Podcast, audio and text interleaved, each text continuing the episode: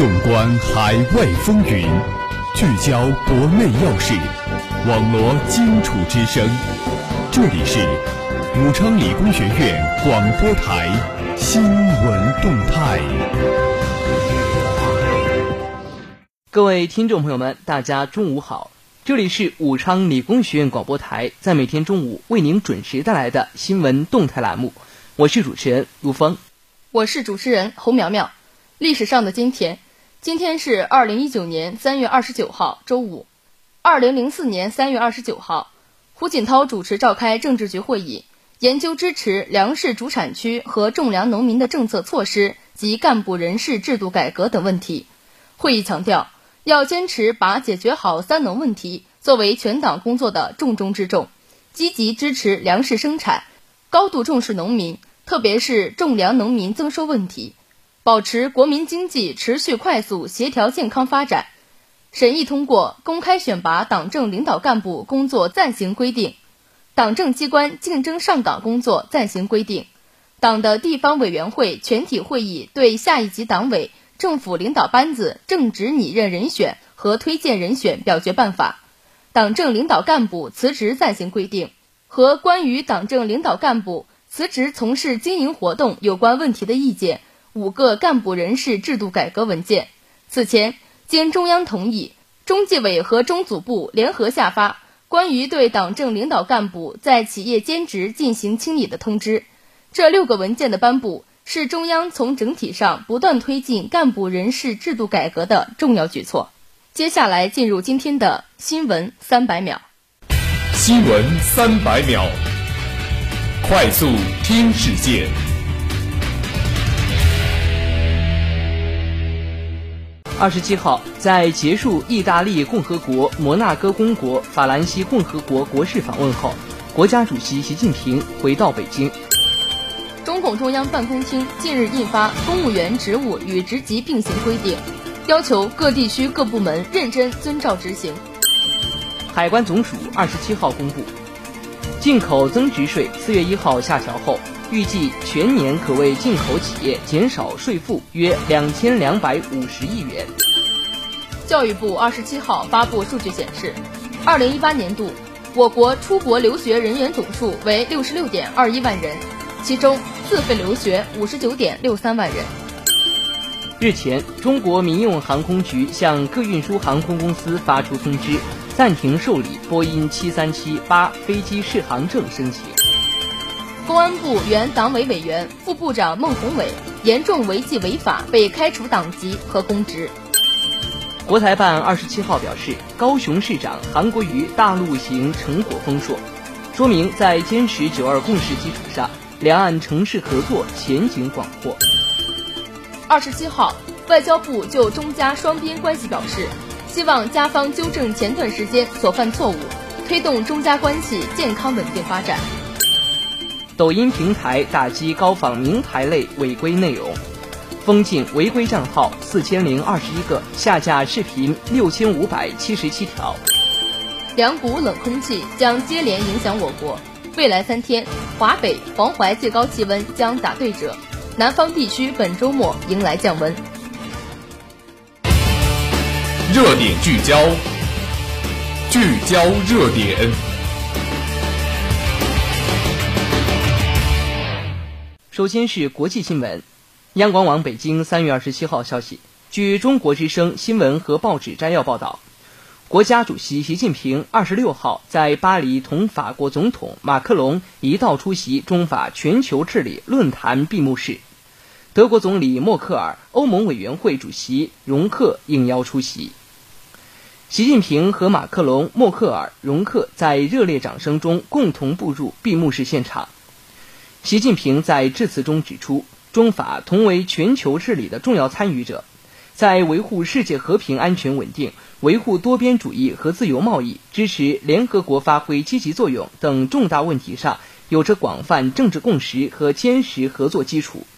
中法两国坚持互尊互信、平等相待、开放包容、互利共赢，共同维护国际关系基本准则，共同推进全球治理完善。成为维护世界和平稳定、促进人类文明进步的重要力量。习近平强调，面对百年未有之大变局，面对严峻的全球性挑战，面对人类发展在十字路口何去何从的抉择，各国应该积极做行动派，不做观望者，共同努力把人类前途命运掌握在自己手中。一要坚持公正合理，破解治理赤字；要坚持共商共建共享的全球治理观，坚持全球事务由各国人民商量着办。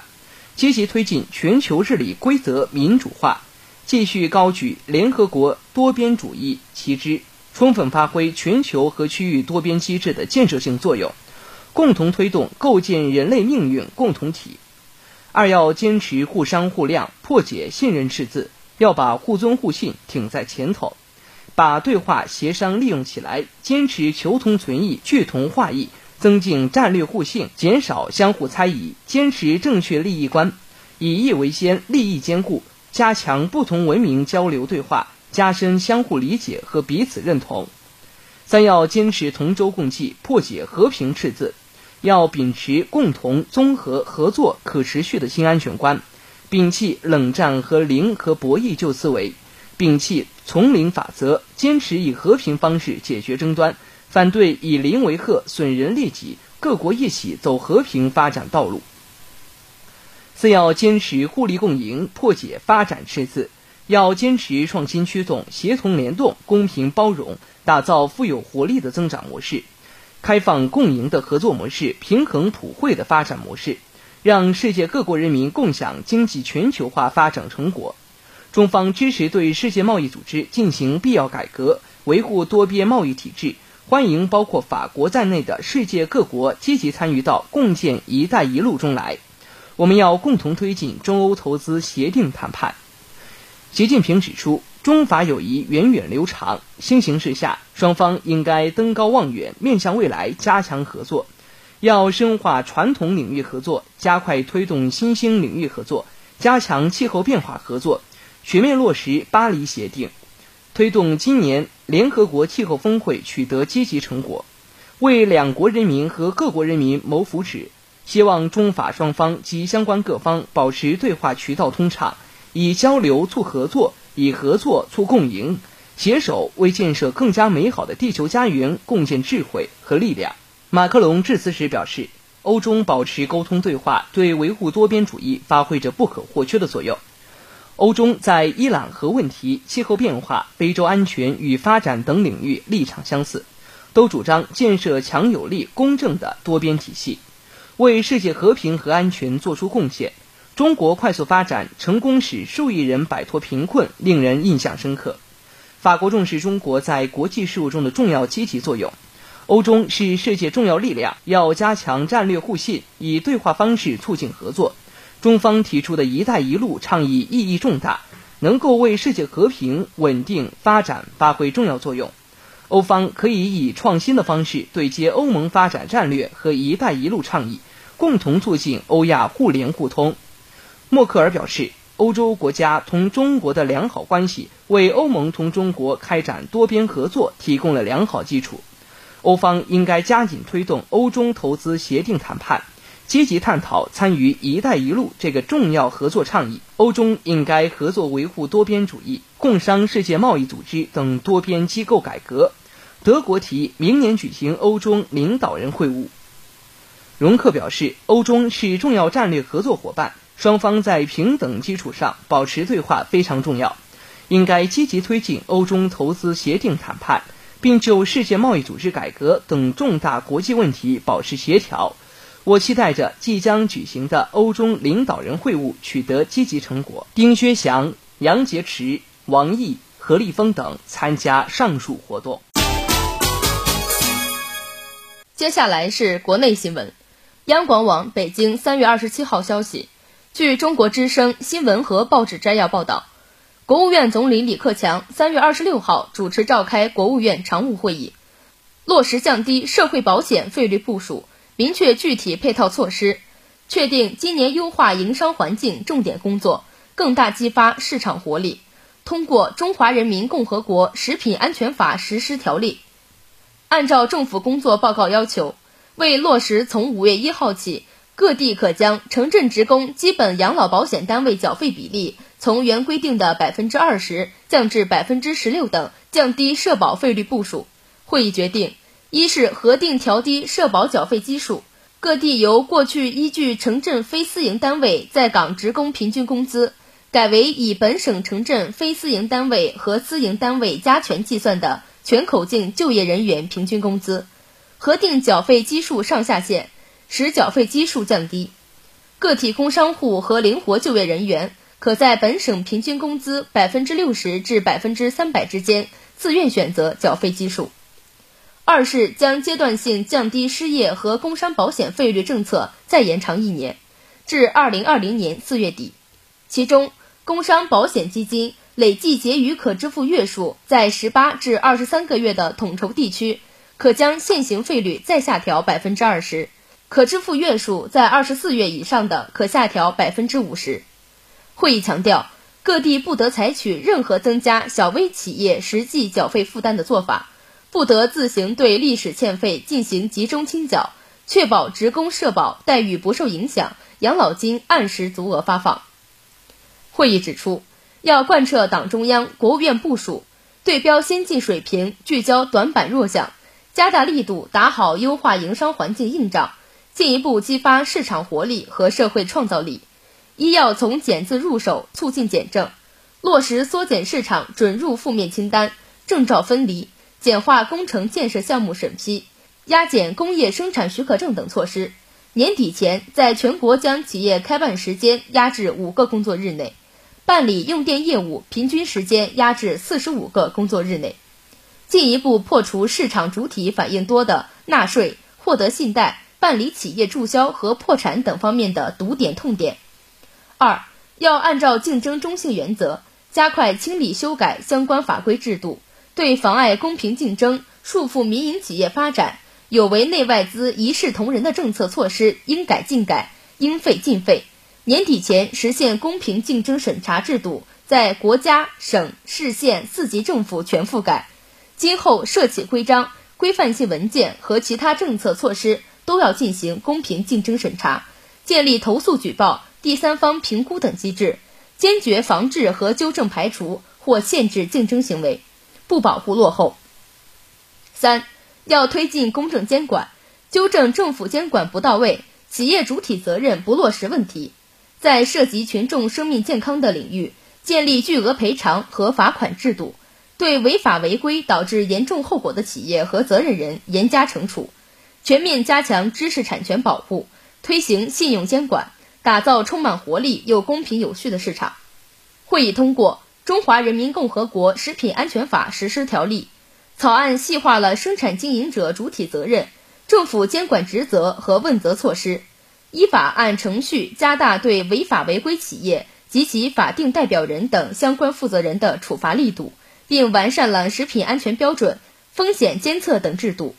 确保食品安全，维护人民健康。接下来是校园新闻。中南在线三月二十八号消息：坚守红色信仰，画笔讴歌真善美。三月二十五号下午，八十岁高龄画家、武昌理工学院特聘教授刘三多来到武昌理工学院艺术设计学院，为该学院青年学生畅谈书画人生。讲述他创作红色书画作品背后的故事，讲述他坚守红色信仰的心路历程，给同学们上了一堂精彩的思政课，受到热捧。刘三多是我国著名画家，湖北文史研究馆馆员，中央文史研究馆书画院研究员，湖北省文化艺术交流协会弘文尚德书院院长，湖北省政协委员。曾获国务院特殊津贴，他的美术作品曾多次参加全国及省美展，在《人民日报》《光明日报》《解放军报》等数十家报刊杂志发表，在人民美术出版社、中国画报出版社等十多家出版社出版。二零一三年被聘为武昌理工学院特聘教授。刘三多的作品选题主要是讴歌时代、讴歌英模人物。他是一名生活并不富裕的画家。但是他的画很值钱。十多年前，他卖过一幅画，价值一百一十二万元，在武汉买了一套房作为画室安了家。他的画作很少走市场卖，每精心画一幅就收藏一幅。他几十年如一日画雷锋、吴天祥、董明、汶川地震志愿者、托举哥、信义兄弟等时代英模和党和国家的重大事件，经常带着这些画作深入社区、学校、企业办画展，展示英模的感人故事。在课堂上，刘三多将自己的红色画作一一打开，同学们围上来细细观看。他表示自己十分崇拜为人民服务的雷锋，希望用自己的画笔来歌颂伟人、英雄人物和道德模范，弘扬社会正能量。他说自己用半个世纪画雷锋，就是为了宣传雷锋精神的正能量。他勉励同学们，人活着应该像老黄牛一样，默默奉献为人民，学春蚕到死丝方尽。他还将自己画的全国道德模范画像展示出来。例如吴天祥、孙东林、董明、王征彦等，向同学们宣传他们的先进事迹，使他们的精神更深入人心。刘三多说自己以前家中贫寒，买不起书，他便借书抄书、抄笔记，而且时常抄至凌晨三到四点才休息。刘三多在现场为同学们展示了自己当年抄写的笔记，翻开那一本本泛黄的笔记。里面记录的是一幅幅人物剖析图和详尽的笔记，让同学们感叹不已。课堂上不时爆发出一阵阵热烈的掌声。下课后，很多同学围过来。该校艺术设计学院学生高新祥留下来帮助刘三多老师将画作一一收拾好，并打算以后去刘老师家里继续参观学习。他说：“听了刘老师的课，深受感动和启发。”这一幅幅具有鲜明时代特征的画作，满满的正能量。接下来是武汉本地新闻：武汉首个二十四小时自助服务区落户东亭社区，十九项政务可在家门口自助办理。楚天都市报讯，昨日，武汉市首个社区二十四小时自助服务区在武昌区东亭社区建成，居民们办理个税清单打印。商事主体登记、房产档案信息查询等十九项政府服务事项，无需到处跑腿排队，在自助服务区就能搞定。武昌区行政审批局相关负责人介绍，为最大限度方便办事群众、优化营商环境，武汉市开发建设了首个二十四小时政府服务自助系统，推出了二十四小时政务服务自助终端，并在东亭社区落地。该区居民在家门口即可自助办理十九项政府服务事项，包括武汉市养老待遇证明、湖北武汉老年人优待证新政登记、基本养老保险参保缴费凭证等。昨日下午，记者在东亭社区看到，该自助服务区紧邻东亭社区警务室，占地约五平方米，采用镀锌方管拉丝不锈钢饰面和高强钢化玻璃。并配有红外摄像头和智慧门禁系统，远远看去就像是一个亭子。社区群干介绍，居民刷身份证即可进入，点击办理事项、拍照和身份核验三步完成操作，不受双休日或上下班时间限制。武昌区行政审批局相关负责人介绍，将进一步完善二十四小时政府服务自助机系统功能，预计三月底接入房产档案信息打印。不动产登记结果查询单打印等功能，六月底前实现自助终端可办理高频事项不少于五十项，计划最终可以实现七百多项事项的办理。该区将在所有街道行政服务中心加装该设备，今年还将在十个社区安装，最终实现所有社区全覆盖。节目的最后，让我们来一起关注武汉市今明两天的天气情况。今天是三月二十九号，周五，白天到夜间最高气温二十四度，最低气温十二度，多云。明天是三月三十号，周六，白天到夜间最高气温二十一度，最低气温十二度，多云。以上就是本期节目的全部内容。主持人卢峰、侯苗苗，感谢您的收听，我们下期再见。